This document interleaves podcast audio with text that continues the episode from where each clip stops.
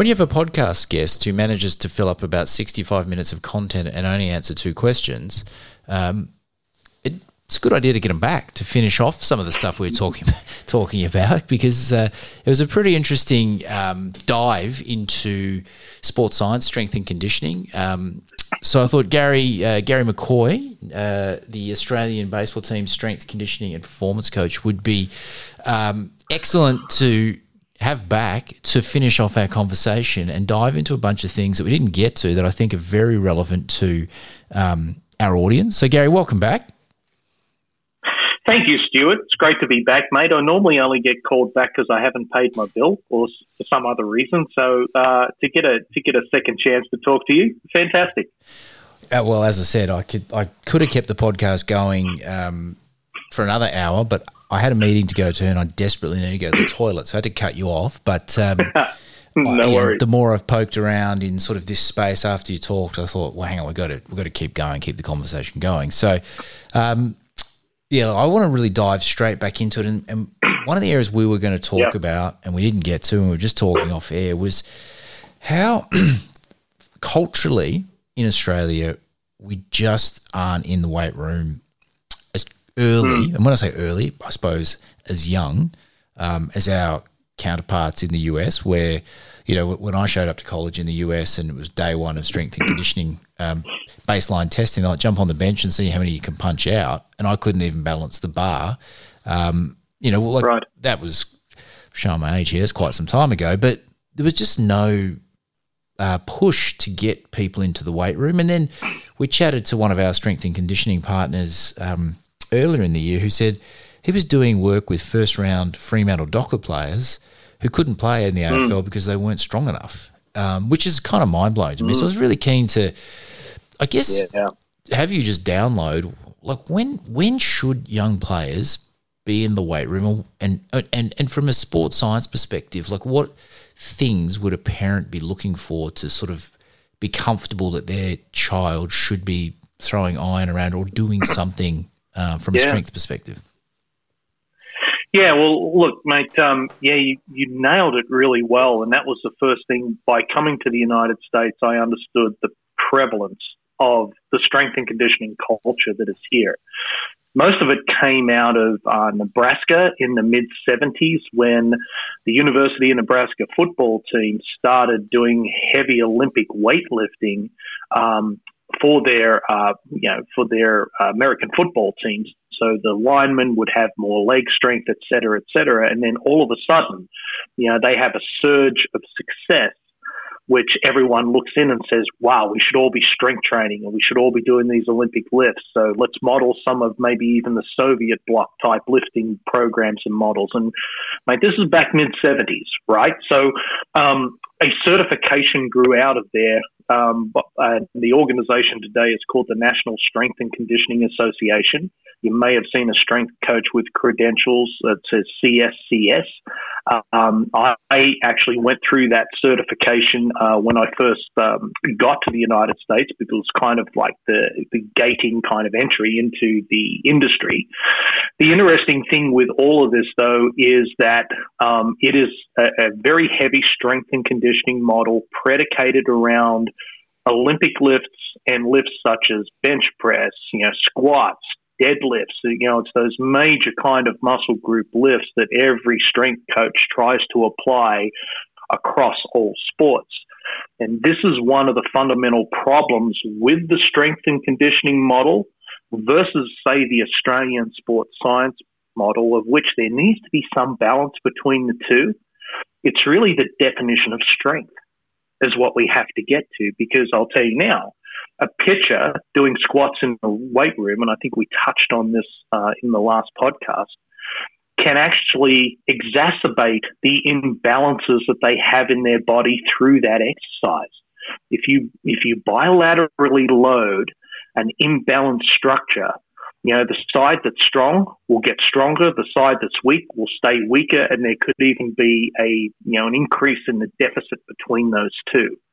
So defining strength is the very first step. You know, what does strength mean? And I'll use this example. Not bigger muscles. In 2017, um, Noah Syndergaard, you know, adds 17 pounds of muscle.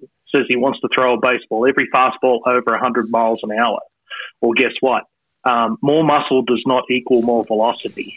It's the synchronization of movement from a neurological pattern, beginning with force production in the ground, that creates velocity for a pitcher. And so when we're talking about strength and we're talking about strength training, we must first define one, the, the key performance indicators that are required for a pitcher, a hitter, an infielder, an outfielder. What are those key performance indicators? What's going to make them great at their sport in their position? And then two, evaluate the physical systems that are going to provide that technical skill. So the physical system assessment below that has to be okay. Are they at risk of injury? Is there muscle joint kind of imbalance in any one of those structures? Is there um, a load based chronic um, adaptation to rotation that we need to offset to get some sense of neutrality before we even load in a specific vector? So without trying to be too scientific on this model, um, what a what a young player uh, kind of needs to do and look at is determine okay, um, if baseball is my sport and I'm say 15, 16 years old, um, let's let's remove this um, kind of fear of weight training because the positive thing, if done correctly, the correct weight training movements will add like a force couple around the joints, like the knee, the ankle, the hip, if you've got good muscular balance through those those areas. And if you train the body correctly through the right vectors, you'll actually add some connective tissue resiliency. So things like you know the, you hear about all the time the rotator cuff uh, strains, the you know the UCL ligament strain, all these kind of things we can create by loading the body in specific vectors, we can create some resiliency around connective tissues. And that's what we really want to apply and be focused on for a young athlete. So making sure that they have a balance of strength around each joint. And then are we are we challenging, you know, the, the musculoskeletal system through distracted movements? because that's what baseball is. Like, you think about release point on a fastball, right? The, that moment of release. Everything from there is distracted. The shoulder is distracted. The elbow is distracted. The wrist is supinating and distracted, right? So, training through distraction is the one element that I say is missing quite often in standard strength and conditioning models, everything's concentric, like your example of, you know, get it, you know, have to get under the, you know, and do a bench press, you know, as a, uh, as an assessment. There's no reason to do a bench press for baseball. It does, it's not an exercise. And as a measure of strength, it's measuring nothing that correlates to the sport itself. So, one, it is safe done correctly. And two, start to build resiliency in the connective tissues so that we can offset risk of injury. So you said, without getting too scientific, and then used the word vector about 16 times there, which um, has had me scrambling to try and figure out what that means. sorry. Um, so I'm sorry. Let's go. Yeah. I'm a parent. I've got a youngster in the mm. 13 to 15 range. Um, perhaps yep. I'm not yet, that my kid is not yet in an elite sort of high performance program, but is showing some signs.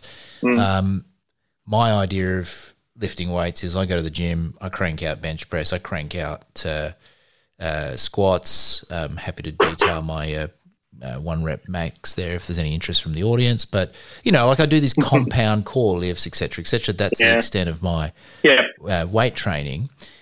Mm-hmm. How do I introduce my child into a weight like where do I go to get the best information and what do I get my 13 to 15 year old what, what are things they could start focus on if we keep this sort of entry levels and, and simple? Yeah um, there's a few things. Firstly in terms of the way they manage their bodies. And um, the very first thing is to think of not just doing exercises and, and hoping that that transfers and translates over to baseball.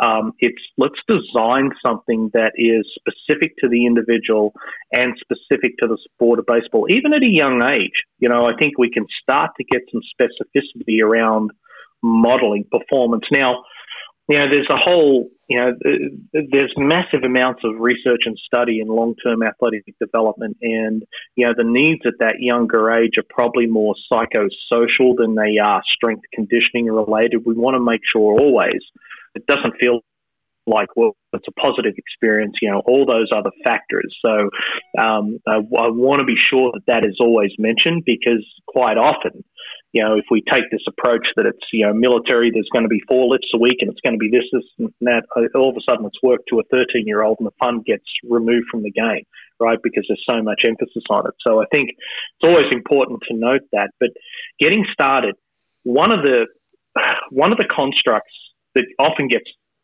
missed again in strength and conditioning is the way we organize movement through the body.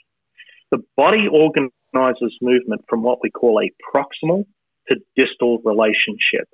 So proximal, center of mass, core, right out to the uh, the extended, you know, the fingertips to the toes, right? We we have this neurological pattern that manages from the core on out. So as a young athlete, starting by focusing on the core, and if you look at all good athletes, mate, and the one the one um, there's one athlete that will be coming through that I'm hyper interested to see. Um, I've seen this kid at eight years old. I think he's now ten or eleven. But I was watching the way he moved, um, and this is David Nilsson's son, Eli, who was the bat boy for the Brisbane Bandits. Right, he's at eight years old. He was playing with twelve-year-old kids, and I stood there one day, you know, between innings, you know, between games of a double header on the Saturday, I think it was, and I'm hanging out there with David, you know, we're having a Gatorade or whatever, watching these kids run around. And I said, have a look at Eli. His trunk stiffness is the key to his success. A lot of these kids look like, I don't know if you have them in Australia, these, these, these balloons that wave in the air, they look like like a big tall tall guy that's just waving in the air. Their trunk is just all over the place. So if you think about the physics of movement and core trunk stiffness, that is something that translates out no matter what we do. So for for a young athlete, I would be working specifically on that framework to begin with, and then working up and down the body and looking at the joint by joint kind of strength around the joint. So if I'm looking at, you know, are they strong in the quadriceps and there, uh, uh, is there an imbalance? Are they weak in the hamstrings? You know, what do we have to do? Things that are common is what we call posterior chain weakness. So all the muscles at the back of the body become weak because if you're like me right now, mate, I'm sitting at my desk here at, you know, 4.30 a.m. Um, and we're having this conversation, but I'm going to sit at a desk today for probably eight hours right? So my whole body, um, all the posterior chain muscles are just getting weaker and weaker and weaker. We do not turn off adaptation during the day. So we're constantly in at adaptation mode. So for a young athlete, a posterior chain focus and a core stiffness focus sets up the foundation for movement success. Again, we want to define strength by how well we move specific to the sport we're trying to play. Not how much we bench press, not how much we squat, not how much we deadlift. So how do you how does a young athlete start working on that core stiffness? Like what a what should a parent be looking for and what can a parent because it's obviously going to be that you'd hope at that age yeah. a parent is involved you know your kid just in a gym on their mm-hmm. own throwing it around so what what can mm-hmm. they look for what like what are telltale signs on uh, strength deficits and, and weakness around joints. What what what what are the warning signs along that way? Yeah, there's some simple tests that can be done, and we actually employed a number of these at AIS uh, with the um, Australian national team back in 2018 when we were there for camp. Um, one of the very first things we brought in was trying trying to understand that stiffness not only trunk stiffness, but also for those athletes, the, the trunk endurance. So something as simple as a plank, right? A, a, a plank for the core. Can your young athlete, can they hold that for 30 seconds? Can they hold it for a minute? Can they hold it with good form for three minutes? Right? Anything beyond that, I think is, is probably wasted. But, you know, what, what can they do from a, uh, a stiffness slash endurance model for the trunk? Can they hold that plank? Um, the second thing is um, if they're in that plank position, can they raise their left arm and can they lift their right leg? That cross pattern, can they do that? Is that even is that even feasible for them? Can they have motor control to be able to do that, both right and left side? Those would be things as a as a parent I would start out looking to to understand that core stiffness. You know that that first initial point. Now the second part of the question is what can we do to look at um, uh, the uh, joint by joint relationships. Something as simple, and and and any uh, parent can probably find this online. There's two exercises. There's two kind of assessments that we often do. Um, one they're called an overhead squat and a single leg squat. The overhead squat, you know, both arms are raised high above the head. The athlete squats down comfortably five times. And what we look for there, Stuart, is we're looking for the joint by joint interactions if we say in that movement, see the feet turn out or the knees fly open, we know there could be tightness in the glutes or weakness in the adductors. This is a system of levers, you know, that we've got to have, you know, balance to a degree. So you can go online and find those assessments. And actually, what I'll do, mate, is send you over some links to some of those as well. So any parent can look them up. I would do those assessments with my child, have a look at it, and then follow a a pattern to say, okay, the goal here and the priority always is this neurological clean movement um, within a gravitational field, which is constant. That's what we're looking for. And if we start there and we focus there heavily, adding load becomes the second part of the part of the question. So when you say adding load, that I'm assuming that means additional mm-hmm. weight. Um, when are you, mm-hmm. like when do you determine? Because you hear the common, you know, I've mentioned on podcasts before. I want to wait till my kid hit. You know, mm. the kid has to hit finish puberty before, you know, they start yeah, lifting because yeah. it could stunt their growth. Um, so when when is that true? And when could or should you be adding load to a, a young person's program? Yeah, and, and that's the, that's a really interesting question, and you know you could you could go through scientific literature for the rest of this week and find competing arguments around this. So the original theory was a growth plate based theory that if we loaded or compressed, you know, the, the bony end joints where these growth plates and models exist, um, that could potentially stunt growth. There was this thought around that, I think also back in the 70s and maybe early 80s around strength and conditioning. Um, that said, um, you know, chronological age is a totally different construct than biological age.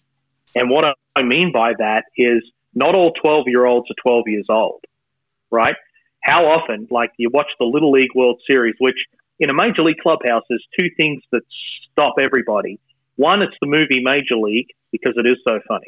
And two, it's the Little League World Series. For some reason, everyone just wants to tune in and watch it.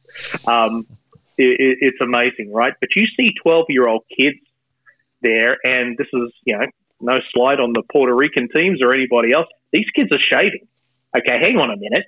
Yeah, he's 12 years old. Are you sure? Have we checked that birth certificate? Yeah, a lot of these kids mature so damn early that, you know, to say, or, you know, stop or start weight training only at 16 is totally erroneous. You know, it's the every every individual child has a development path and process. There is no one size fits all.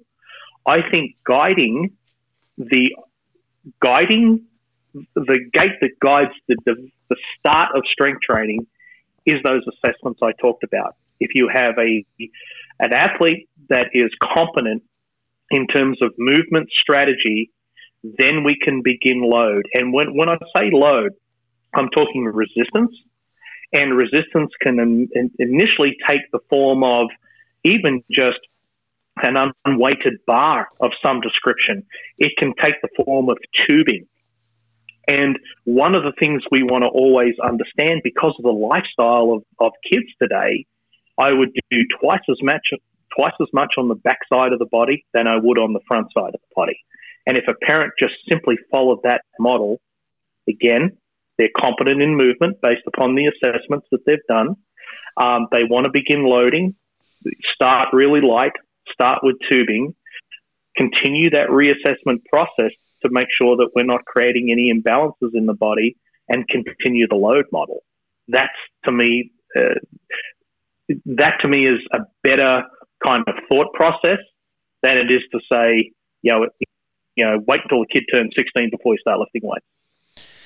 Now, you're not just a strength guy, so I've got some questions I want to kind of fold into this as well. And, you know, there's more, yeah. um, you know, the conversation is really around uh, load management and not, I'm not talking about the weight, mm-hmm. I'm talking about how much you do and the, the activity. So, yeah.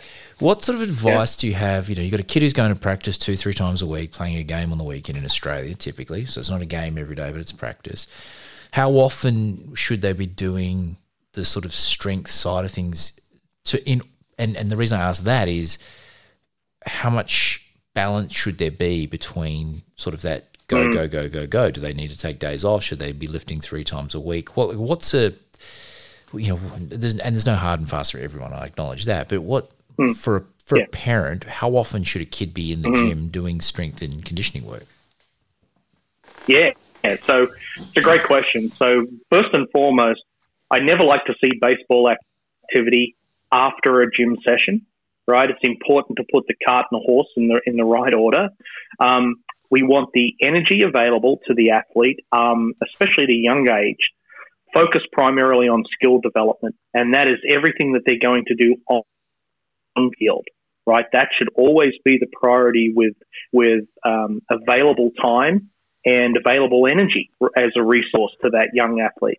I like lifts that occur post practice. I like lifts that occur on, on days off away from practice. And I always want to have a recovery period because it's not the time actually in the gym that's creating the adaptation. It's the recovery, the rest and recovery that athlete is having.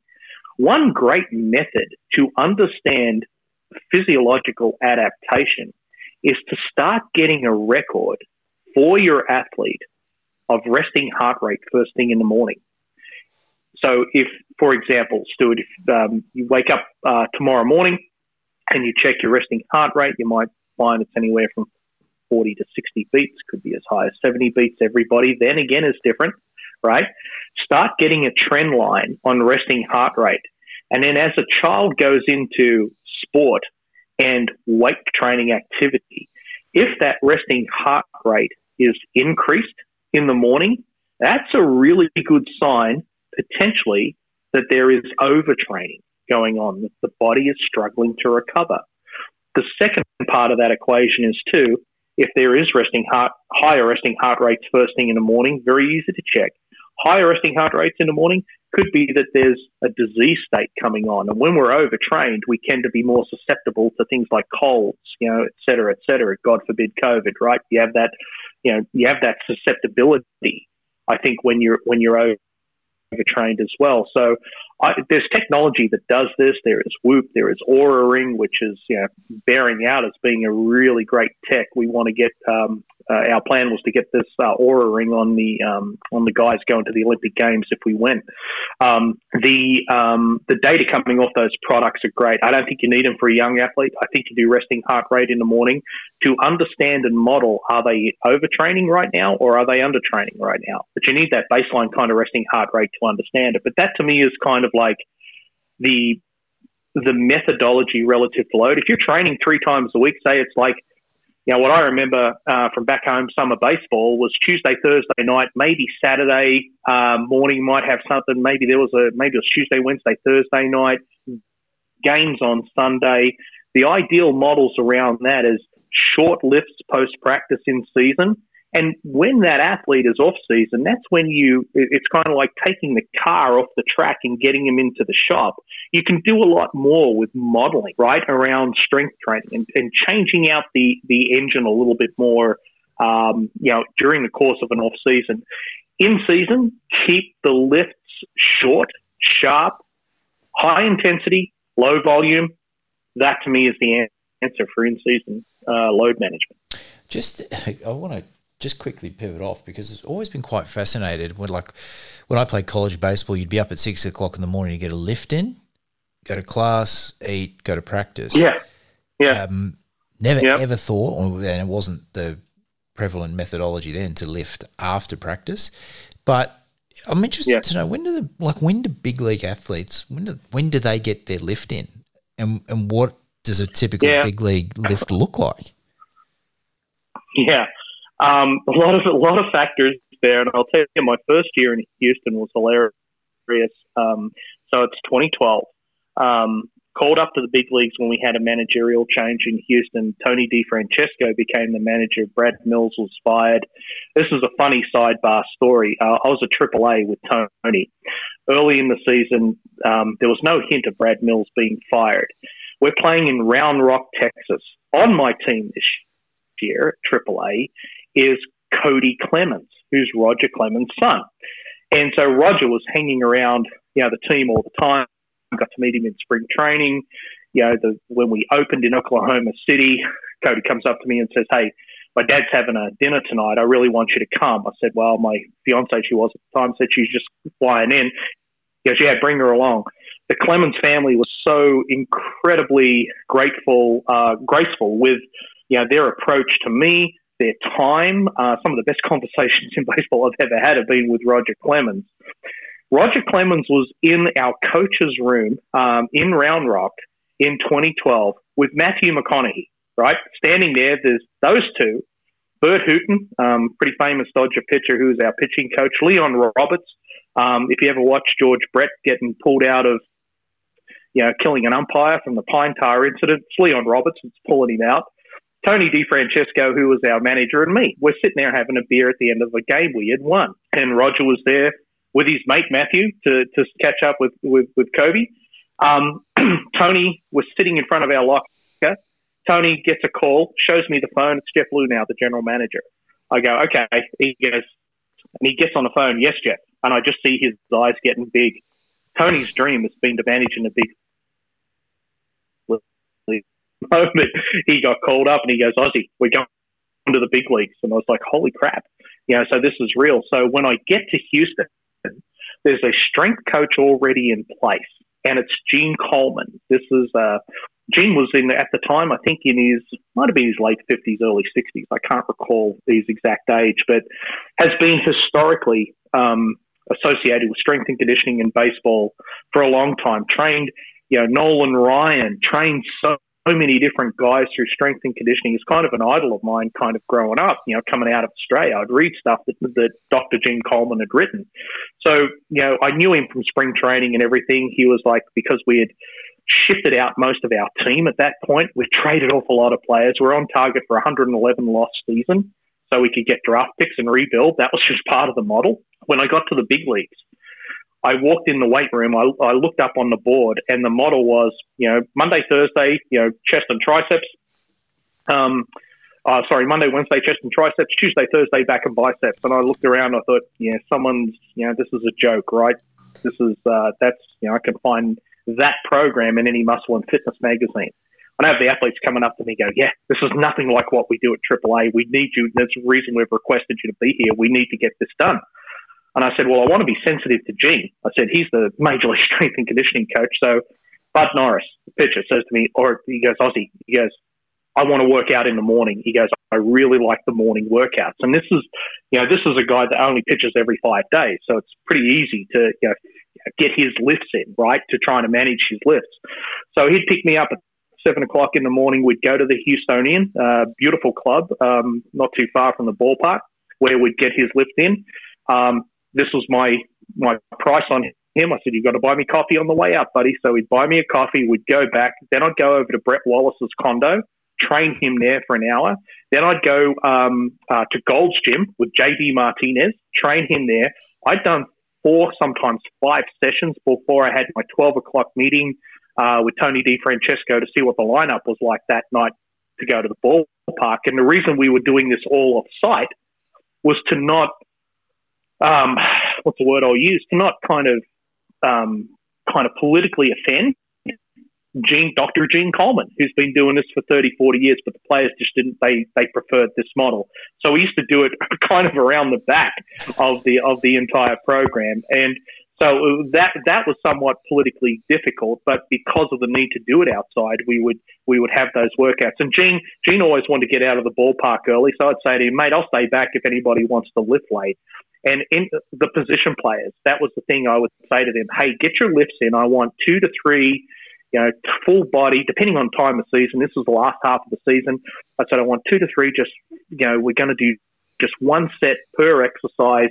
Get the intensity up, hit it hard, wind you down, get you the hell out of the ballpark. Sometimes I was there till one a.m. You know, with guys lifting, but that was optimal. Then I can send them home. They get a great night's sleep, and they come back recovered to the ballpark the next day. So their energy systems are great, and they're ready to, you know, do the things that a major league baseball player does, which is incredibly difficult. Is is hit that hundred mile an hour fastball. It's it's make adjustments during the course of the game. You need to be really really well recovered. So the overall model for me was maximize recovery, just maintain strength to the highest level I can, and those two things alone, with, with very short time frames, sometimes lifts were 20 minutes for guys, and that was about it. Um, so that was kind of the model. And again, it was never one size fits all. So to answer that question, yeah, um, it's a long day. When you're a young strength coach in the big leagues, my days would start sometimes at 6 a.m. and they would finish at 1 a.m. I go home, get five hours sleep, and just go again. So yeah, I don't know if that helps. Living the dream. Um, yeah, yeah. I often I use the I use the term sometimes, mate. I said it's like, oh, we're like moths to the flame. Oh, it's the big leagues. Look at those lights. Look at those fans. Yeah, that wears off in about three days. It did for me. that was just the amount of work, mate. It's like being in the military. The only thing, no one's shooting bullets at you. Well, that you know of. Um, that's the only, know, that that was the correlation to me. It's like, God, this is just, it's like being in the military. It's got to be. Mm. What about in the in the minor leagues? I'm interested to know as well. Like you, mm. you're on buses and whatnot, so you're just trying to fit Shit, strength yeah. work in around these really hectic schedules. I'm guessing. Like, how do, how do you motivate guys to do that? Yeah, oh, it's and you know what? What you just asked, that question you asked, was the one question that now general manager of the Milwaukee Brewers, David Stearns, who was hired to be an assistant general manager of the Houston Astros, asked me prior to going, like at the end of that 2012 season, when I decided, yeah, this is this does not look good. Um, he was. I had nine hours of interviews in Houston. They had uh, uh, terminated Gene Coleman and, and Jeff Luhnow picked me up and dropped me off at the airport too. Um, at, um, in Houston, he said to me, he goes, "Yeah, we're just going to go through the motions, and uh, you're going to have these interviews with you know people all day, but you know just plan on you know just relocating to Houston. We want you here." And it's like, "Shit, okay." Then I've got you know wife who's you know a lecturer at Arizona State University. I've got two kids in high school. Geez, how am I going to pull this off, right? So a lot of things led up to um, me not going back to Houston, but the reason I bring that up is the resource allocation you have at the big leagues is so markedly different than what you have in the minor leagues. And when I decided I didn't want the big league job, and Jeff turned around and, and said to me, Well, you know, I want to keep you in the minor leagues, I was done because I was now kind of exposed to good resources. You know, um, had everything at my fingertips in in the major leagues, like the TSA, the um, security company that, that checks you in at the airport. They come to the ballpark and and check your stuff to get on the bus to go to the charter flight. You have to deal with nothing. Whereas in the minor leagues, I'll never forget these road trips. And I, we were in the PCL, the Pacific Coast League, which has been reformatted in the last two years. But when I was there, it was the toughest travel league um, in history. Uh, and I was talking to Jason Roberts, uh, another Australian athletic trainer who I met. He was with the Rangers when I met him. He's now at Double A with the Marlins, and I think they're talking about a significant um, upgrade of Jason. I think he could either be in the major leagues or in a coordinator's role probably next year with that organization. And Jason, you know, sadly for me, he's he's the one of the best athletic trainers I know. And the reason I say sad is people look look at me and say, "Oh, you've got a bias because he's Australian." I go, "No, I've got a bias because he's really freaking good at what he does. Right? He's a brilliant athletic trainer." So we talked a lot about the Pacific Coast League and kind of like the economy of scale and the travel was just sometimes insurmountable. And I'll give you an example. We had a game at AAA we played in Fresno with the Oklahoma City Redhawks. We fly into um, Sacramento. We play four games there against the Oakland A's affiliate. Drive down to Fresno, play a four game um, series there against the San Francisco Giants affiliate. We finished that game at 11. I said to the athletic trainer who was kind of running the travel schedule as well, right?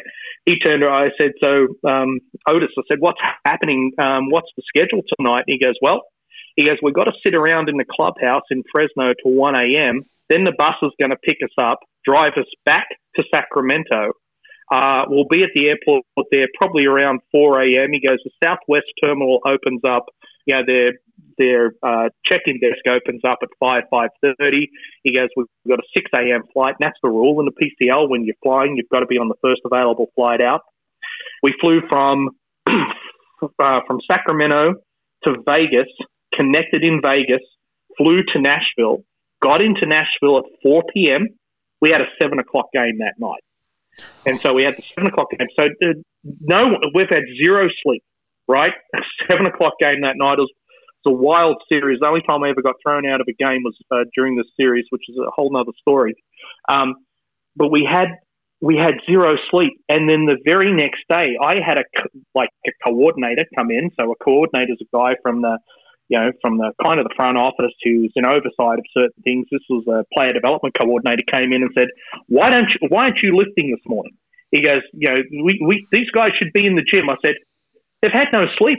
He goes, I don't care. He goes, they should be lifting. I go, you're out of your mind. I go, I, can, I cannot fundamentally take a, a player into a YMCA, which is where we would have to lift in the minor leagues. We'd go to all these different YMCAs, all these gyms. Each team must provide a gym that's accessible. We'd have to go in. I was like, there's no way I'm putting guys in the weight room today, tomorrow, or the next day. It's going to take us three days to catch up. And I'd always have the support of my coaching staff. They're like, yeah, listen to him. He knows what he's talking about. But you'd have people come in from the outside just challenging you the whole time on we want bigger, stronger, bigger, stronger, faster, breakable. I mean, is, is, is the analogy I would use. So to answer that question, the it is so scattered. There can be 13 hour bus rides.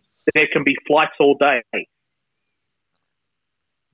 And we want to maintain strength. Holy cow! That it's recovery first, maintain strength probably second. yeah, I put that as a very, very mm. distant second in the minor leagues, especially when you have stuff like that. Mm. Again, the bright lights, right? Yep. Yep. The um, the other bit I was interested in is supplements, like for, particularly for younger players. Yeah. Is there any advantage to them mm. all, or should it, if a kid eats a well-rounded meal, sh- that's enough energy and nutrients for them to continue physical development? What, what's your take on that? Yeah, well, firstly, let me state that I am not a certified or registered dietitian or nutritionist. But I'm really lucky. I have one in my house. I have a professor of nutrition from Arizona State. Uh, it's my wife, Maureen McCoy. She's actually doing a TED talk uh, in a couple of weeks on food insecurity in college athletes. So, yeah, I'm married up definitely in terms of intelligence. And one of the things we connected on all the time was this whole idea around supplements. Now, as you know, it's, I think it's close to now a $50 billion industry globally is the supplement industry. If we analyze the effect of supplementation, um, a good you know 49.9 billion of those supplements uh, pee down in, in, into the toilet every day, right? The body doesn't absorb a lot of stuff. So rule one is work the body the way it was designed to work, and that is through a great balance of macronutrients in a healthy meal program, especially for a growing athlete. the one thing I would merit, um, and you, you'll see, you know, I hope, you know, there's not young kids trying to apply fads like intermittent fasting because they heard of their favorite athlete doing that, or, you know, if they're applying um, or they're using a supplement as an example um, that they heard their athlete taking. No, get the majority of your requirements for fuel from macronutrients in whole foods and in good meals. The one, the one area I would lean into a little bit more that always feels and appears deficient, um, and especially as if we're starting to load up kids and we're starting to get them in the weight room, just increase the amount of protein availability. That is going to be important. So, you know, in the minor leagues, like in the major leagues, we had two chefs, right? They were cooking meals. They cooked basically whatever we wanted. And I had a full time nutritionist on staff with me in Houston, and we would talk about, you know, what was upcoming, what the needs were, what the individual taste profiles of the athletes were like. Um, you know, every Dominican player wants rice and beans. Don't ask me why. That's what they want in their diet. Okay, fantastic. Um, in the minor leagues, you are lucky to get you were lucky to get what the clubhouse attendant either can afford or trades out for. Um, you know, with, with tickets, we had a guy in Oklahoma City that, you know, every night we're eating Italian, and we found out the reason why we're eating Italian. He really liked the girl at the Italian restaurant that he was getting the food from. So, so he was going there every night. I'm like, Huey, if I see another piece of pasta in this damn place, I said, I'm gonna, I'm gonna go insane. And you know, it was with me at the time. Who, who, who would laugh his head off at some of this stuff was Ryan Rowland-Smith. I had him for a short time in Houston and uh, at AAA and uh, he was there during what we called the pasta era uh, because Huey really liked this girl. But that's, that's kind of crazy crap that goes on around diet, dietary planning. So, look, mate, to answer that question, um, for a young athlete, there is no supplement that I would recommend. As you get into that, you know, life gets really quick. Um, all of a sudden, maybe after you're 18, or if you're in a tough, you know, final year of high school, maybe the one thing you could probably add safely as a multivitamin for the older athletes, there's only a couple of things I ever recommend. One of them is actually creatine, and creatine's had some, yeah, I think historic poor negative press, but if you do the research on creatine, it's being used as a supplement um, in cardiac rehabilitation for over 50 years successfully.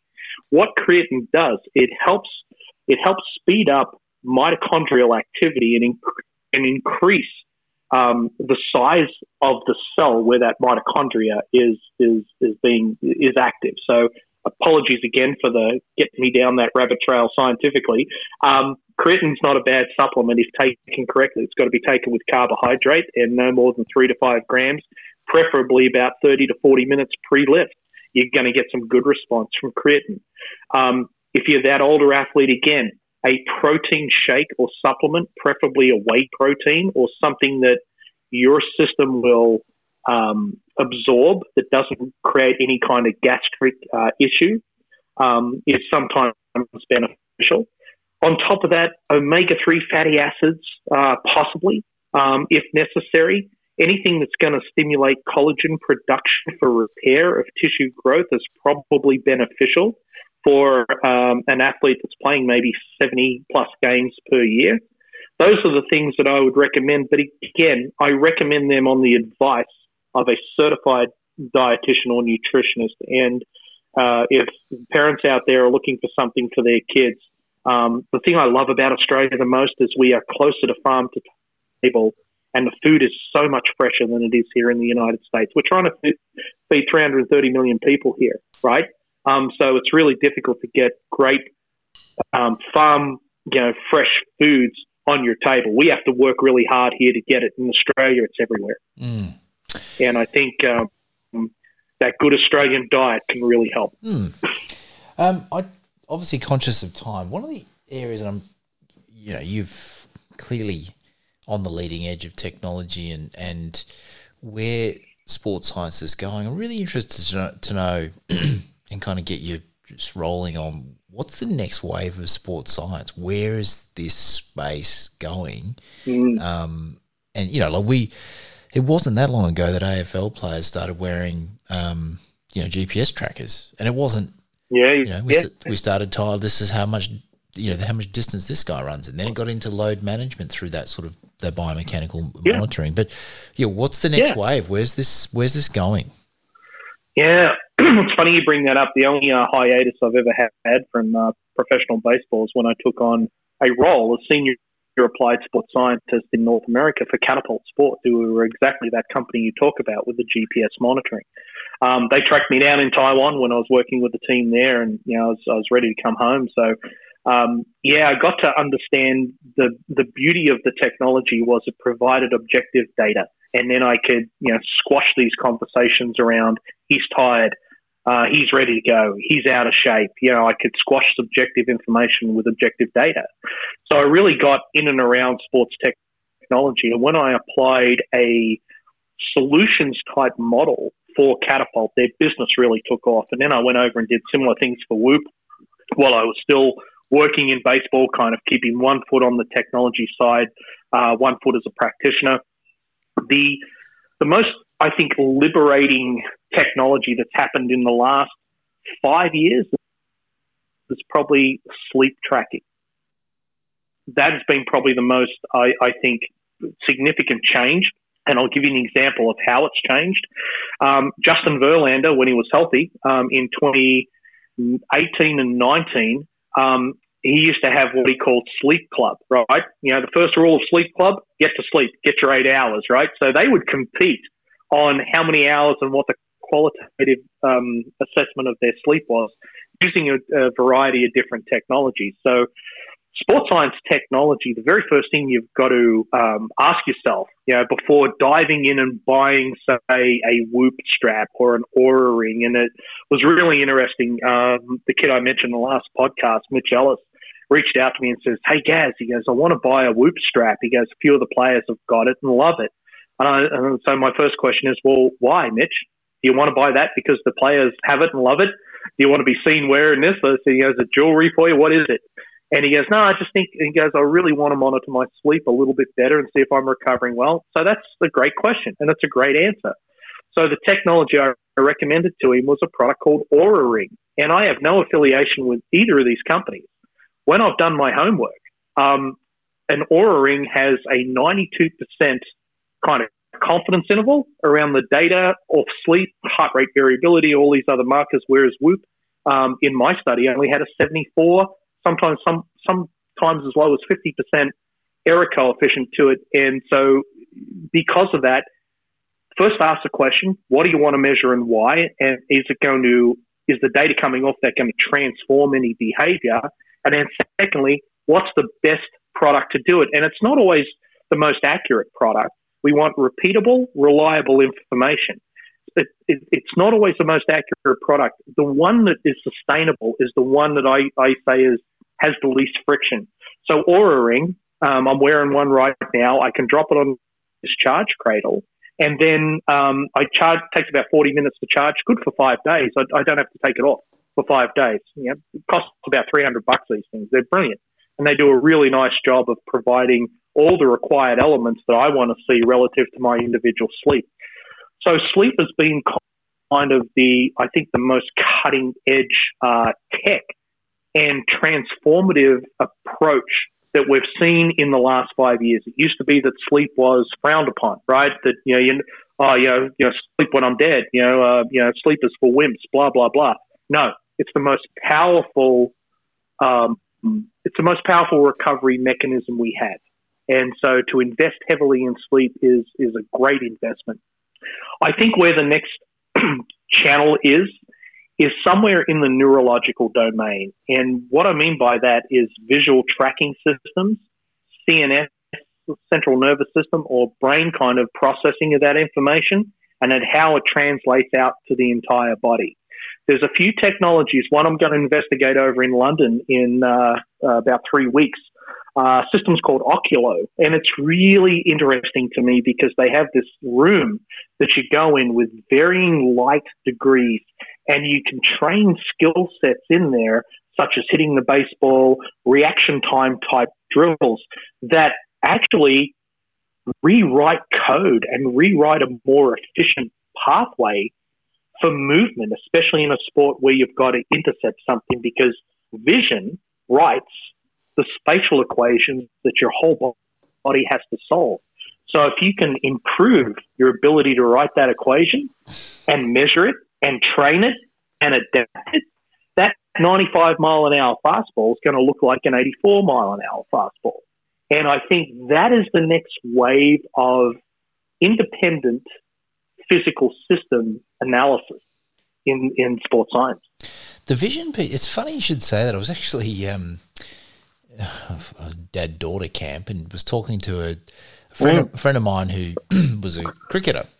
And we were sort of talking yeah. about, because I just always assumed that you know, like I, I, just assumed cricket players had predetermined shots. He's like, no, no, no. Like the real skill in cricket is being able to pick up mm-hmm. line and length. And I, he goes, what about baseball? And I said, right. well, I played with some guys who claimed that they could see fat hand, fat hand, skinny hand. So that is, if it's a fast mm. ball, yep. the hand is the palm is effectively facing the hitter. If it was a breaking ball, yep. You kind of yep. get the side. And I was like, I I could never do it, and I just didn't believe that it was possible. And then you had other hitters who could pick up, or there's I could pick up the dot on the slider and this, that, and the other. And mm. I I mm. actually had reasonable vision, but I just couldn't. And I don't know that it was a vision thing; it was just more of a tracking thing. Like, could I couldn't get my eyes yeah. from release to, um, and then picking up the ball from release, and that to me. So I actually was I'm interested to know, like, what is when you talk about vision and vision training? Are you is it picking up the spin? What is it that you're training the eyeball and, and ultimately yeah. the brain to do? well, first, first and foremost, and, and mate, I'll send you a link to this as well. Um, when I start with an athlete, I try. I want to understand dominant arm, dominant leg, and more importantly, dominant eye right? So we all have an eye dominance, and it's a really, really simple test where you basically hold your arms out at arm's length, make a circle, find a spot on the wall, open and close the eyes independently, and see how much shift is is is in that um, in that position you're focused on. I'll, I'll send you this test to have a look at because it's really unique. So when when you understand your dominant eye, if you're say a right-handed batter and your dominant eye is your right eye, you need to open up a little bit more to get a full three dimensional picture occurring of what's happening with that picture so you can track the baseball. If you stay closed in your stance and you've only got that left eye, which is the non dominant eye, picking up that visual field, um, you will suffer as a hitter because you're only processing so much information. So the very first thing in any kind of visual training and assessment is to understand what the dominant eye is. Then the next side of the equation, there's actually two visual systems. There's the efferent and afferent visual system. And basically one is the static one. So if you go to the over here at the Department of Motor Vehicles. I don't even know what it's called in Australia now. When you go and do your license test, and they if they do a vision test on you, you know where you where you've got to read the lines. That's very much static vision, right? They'll see how far you can get. You know, do you have quote unquote 20/20 vision, right? Is, is is kind of what you're looking for in that test.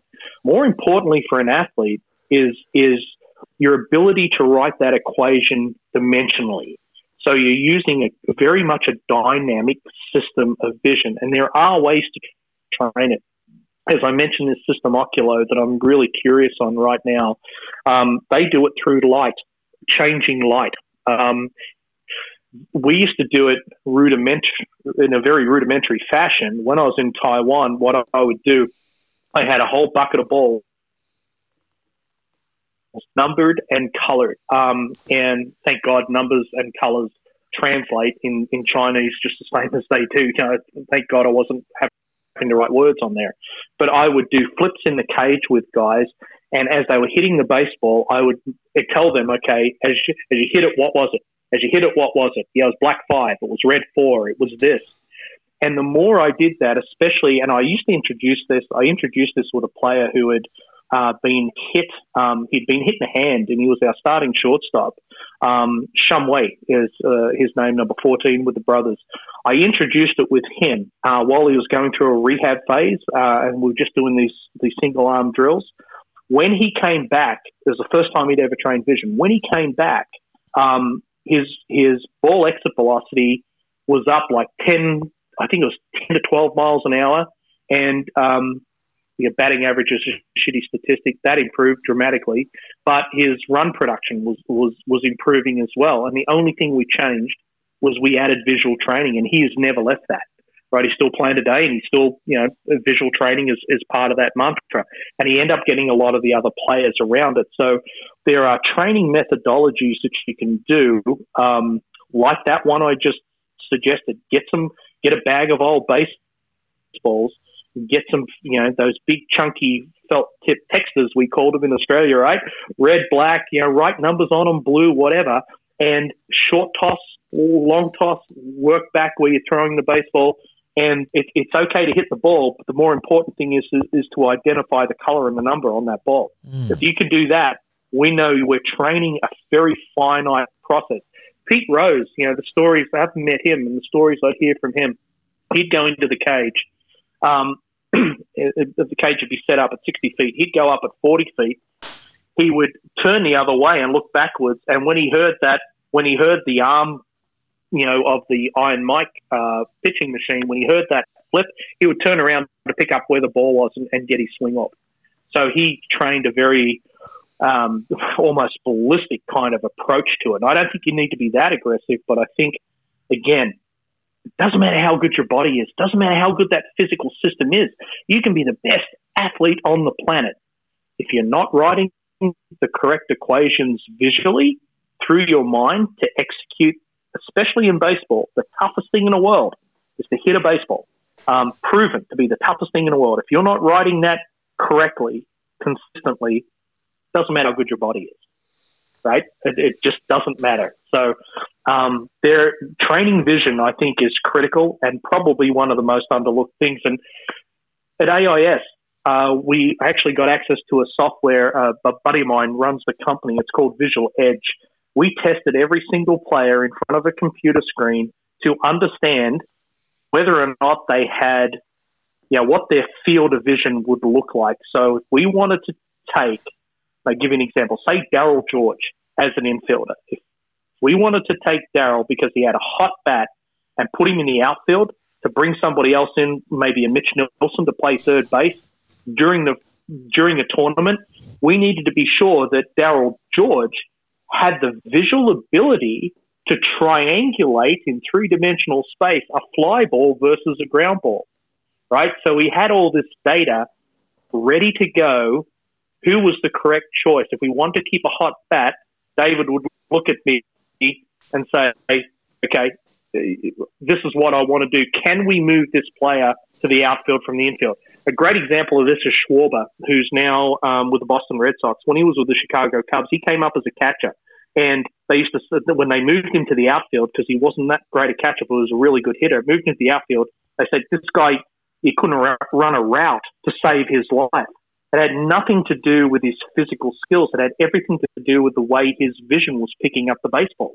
And so he had to work incredibly hard on developing a, a new visual system that could pick up a fly ball as opposed to just you know being the catcher behind the plate, you know, navigating yeah the fastball, you know, breaking ball, etc.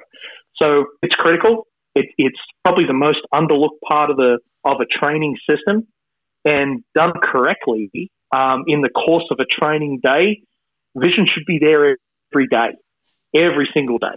And I think um, if it's vision neural, neurological kind of training, that probably constitutes in a new world with new technology coming out. I think that is going to constitute probably 15 to 20 percent of total training. Yeah, right. Forward. Well, there you go. It, may, it makes sense, right? You use your eyes to see the ball. Mm. That so yeah, it makes perfect sense. Um, exactly. I've exactly. taken up a lot of your time again, and we probably could go for another hour on some of this stuff, but um, yeah. probably should let you go. Really appreciate it. Um, we went sort of technical on some stuff, but other stuff was, I think, pretty easy yeah. to to understand, and um, I think it's important for you know, it, it's a it is complex some of this stuff, so it's really mm. important mm. that yeah. parents and players understand that it is complex, but um, there's always people you can reach out to and get the answer. So, Gary, thank you very much. Really appreciate it. And uh, we look forward to catching up in the future. Absolutely, Stuart. Um, I, I, really appreciate it. And uh, if I can be of assistance to anybody, I mean, I'm, I'm literally going to be an email away. And uh, I look forward to. I just want to see the growth of Australian baseball, man. This is uh, it's, it's it's something that is really high on my priority list. I really appreciate it. All right, man. Take care. Thanks, buddy.